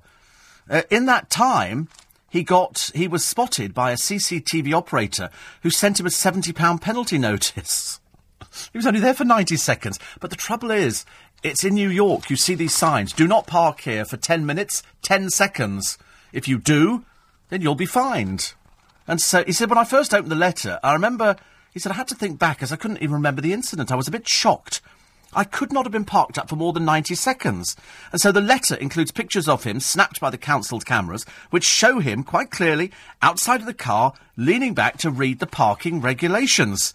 He said it's a complete waste of the council's money. It has to set, it has to pay to send the notice and pictures out, and then for the appeal process, all for the sake of a few seconds. It's ridiculous. I have to be honest, I, ha- I am in agreement with him. However, a spokesman for Bristol City Council said it had reconsidered the case and would be withdrawing the fine. Well, well done, Bristol Council. I mean, that's the first bit of decent common sense we've had in a long while. Julie Walton said the case has been reviewed and he was clearly reading the restriction signs and not parking. We would like to remind drivers who think they have received a parking fine incorrectly to use the appeals procedure that's set out on the ticket. Because you remember last week I told you the story of Graham Wilkinson he stopped near a zebra crossing in Southend-on-Sea for seven seconds to let his 12-year-old son get out of the car to go to school. Effectively, he parked because they'd opened the door.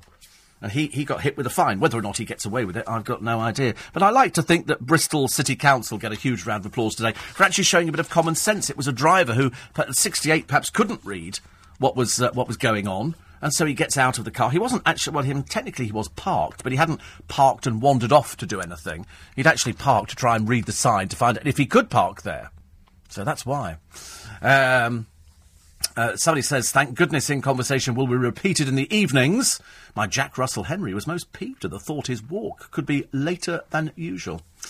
And somebody said, I, went to Harlow the other day, proper chavland. Oh, I've been to, oh, don't say that. Oh, Oh, we have Kevin the Milkman down on us like a ton of bricks. The budget's very good, Steve. If you're on benefits, you can sit in the pub and play bingo. Is bingo very popular now, apparently? I don't know. I don't, don't, quite see the appeal myself. I have done bingo before in the past.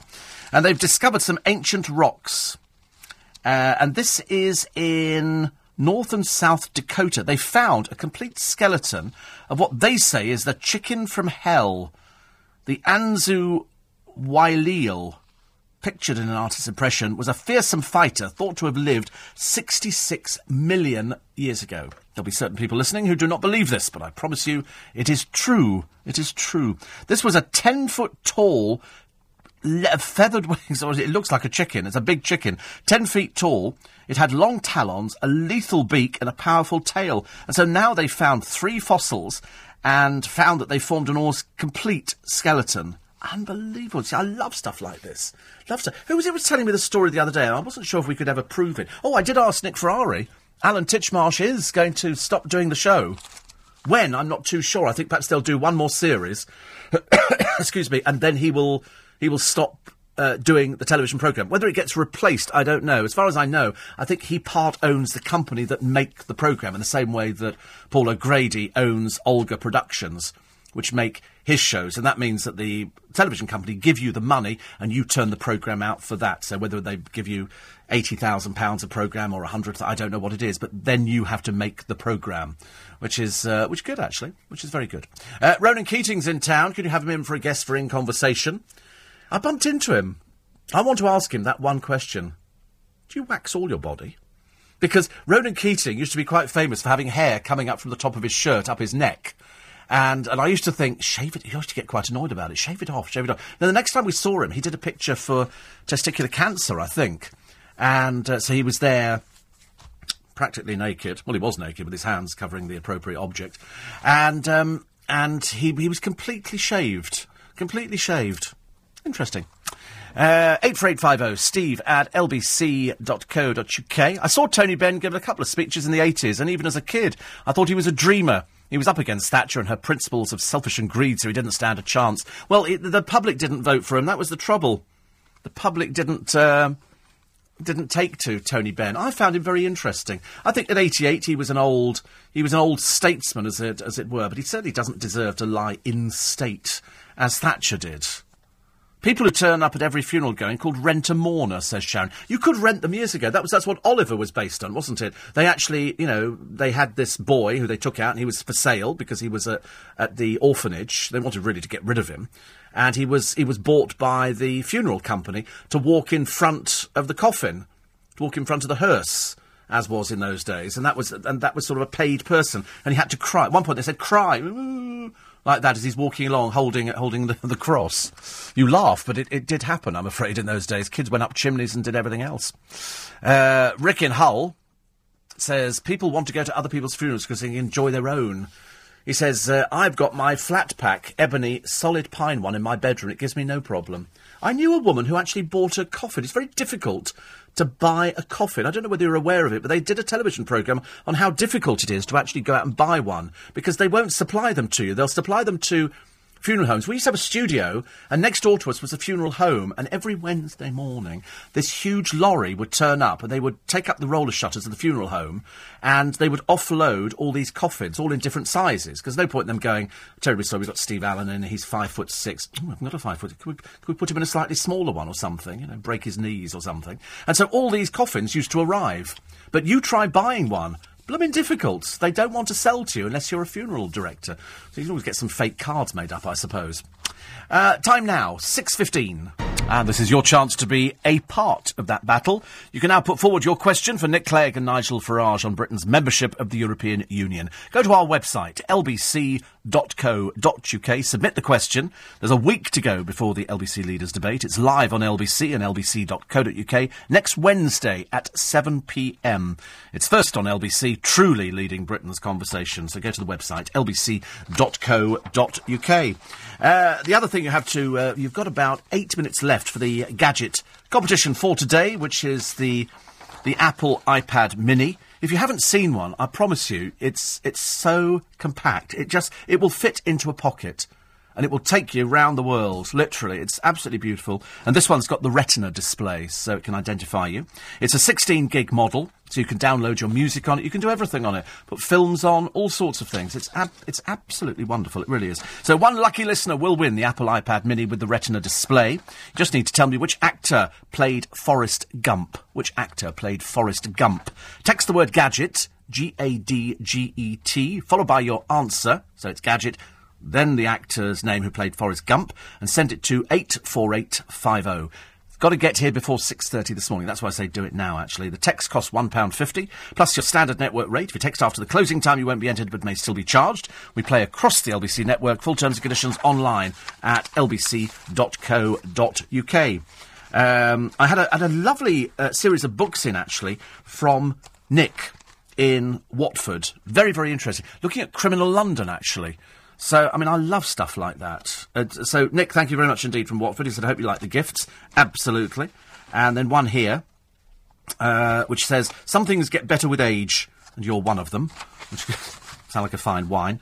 And uh, Mick and Zoe in Chessington says, My husband and I always listen to your show, and we podcast it. My husband has bought me the latest iPod, as my old one gave up, and I couldn't bear to be without listening to the programme, because we like the show a lot. Last year, my husband was trying to guess your age. I said, no need, I know how old Steve is, as the year you were born is the same as mine. What gave it away was at last here's somebody who knows about Mr. Pastry, Twizzle, Torchy. he says, and you know about Uncle Holy, who used to be in Selfridges instead of Father Christmas? No. I, I, never went to Selfridges. We lived out. We lived out in the sticks. I'm afraid. She said my mum took me to see uh, Uncle Holy because I was a bit frightened about Father Christmas. My mum was always taking me to London and always fitted Lyons Corner House Inn, where she taught me to be a lady. We dressed very smartly and on best behaviour. Do you remember the days when people dressed to go to the theatre? I'm old enough to remember now when people dress. Now people go in jeans and t-shirts. Lovely days, lovely days. I know I was privileged to have done all these things. So yes, I will be 60 in June. 60 in June, and I don't want to be. Keep the show going, as I've told loads of my friends, and they love it too. They say they don't know how you get away with some of the things. It's outrageous, isn't it? Outrageous. Anyway, uh, hope you have a good day. I don't know what to do on mine. Maybe going to the Portsmouth for the day. Go to the go see the Mary Rose. Go see the Mary Rose. You will not be disappointed, I promise you. It's, it's, I mean, I'm, I'm telling everybody to go. If I find somewhere that I like and I'm moved by it, then I think you should be moved by it and go and see one of Henry VIII's warships, a Tudor warship. Half of it, anyway. But uh, it's very, it's, it's sort of eerie, but strangely fascinating. Strangely fascinating. Uh, Martin says, My old dad used to be Jim Davidson's minder years ago when he worked on the old Kent Road. My old man said Jim was all right, bit tight around a pound note. and Jen says, I would like Christine Bleakley to join the Loose Women, and then we can enjoy you every morning saying, Hi, you. She says, I like it when you do accents, it's quite funny. Kevin, the very peeved milkman, says, Name and shame, Steve. Steve, who's had a go at Harlow? We have uh, we we have Jeremy Kyle's waiting room, the Hubcap Museum, and occasionally a celebrity forty-year-old visiting with his godchildren. I couldn't name and shame. I know you'd only go round there and sort of stop delivering his uh, his uh, his, uh, his milk. Front page of the Daily Mail: pension power to the people. Finally, the Chancellor stands up for savers. The Sun They've got uh, Maddie, new prime suspect, and then they're looking at uh, Wingo, tax on bingo halls halved. It's an odd one, that. I couldn't quite work out what. Perhaps Nick Clegg will explain that later. Two pence off a pint of beer. So, in other words, having said we want to make sure that people sort of cut back on their drinking, we're kind of encouraging it. Pensioners can cash in. There's a help to buy extended, an extra £500 tax free pay. Uh, the ISA limit up to 15,000, a million more jobs. Where they're coming from, I've got no idea. And a freeze on a wee dram. But uh, if you smoke, forget it, because they're going to go for you big time. Daily Star. Maddie Cops hunt serial sex fiend, having told us it was only a short while ago, wasn't it? I do remember reading on the programme, because you never know what to believe with the Madeleine McCann hunt. Yes, they're over there and they've got five suspects named. Well, that obviously came to nothing. So now they're now probing the hunt for a pot-bellied serial sex fiend who apparently has abused before. They don't know who he is. They just know that he was. Uh, I, I, forget what they what they've said about him, but he's known for uh, abusing people over there. So now this has only just come to light. Daily Mirror have done the budget 2014. License to spend for rich OAPs. They really have a downer on OAPs with money, don't they? New Maddie suspect attacked five British girls. Uh, the Metro today. Osborne rewards the makers, the doers, and the savers, but there's a few quid for those who like bingo, beer, and whiskey too and uh, bandmates fearing for Mick Jagger's health after his girlfriend L'Wren Scott was found hanged in her apartment in America. Front of the Daily Telegraph, you've earned it. You have saved it, and now after years of lean times, Osborne's pensions revolution will reward you too. So a picture there of the uh, the Chancellor carrying the famous red box. I'd love to know what's in it. I want, I, I, want them to open it one day and just show us what's in there. Uh, the Express, the Madeleine breakthrough. Police hunt intruder who attacked five other British girls. Why it would take this long to get round to it, years after she's vanished, I've got no idea. And uh, millions of savers and pensioners given a boost yesterday in a feel-good budget dedicated to helping those who have worked hard and saved hard all their lives. The beer duty cut by a penny a pint. Duty on cider and spirits frozen. Automatic increase in wine duty scrapped getting better for, uh, for drinkers. Tobacco up 2% above inflation over the next six years, adding 28 pence to a packet of cigarettes. Uh, the ISA allowance is up as well, 15,000 a year tax-free in cash or shares, and the income tax personal allowance is up to £10,500 from April next year, overall saving of £800 under the coalition government. Just about it for today. I'm back with you uh, tomorrow morning from 4. Do not miss it. Do download the, uh, the new app which you can get on the LBC website. Later on LBC, Nick Ferrari here from 7 with breakfast. Lisa Aziz next with the morning news.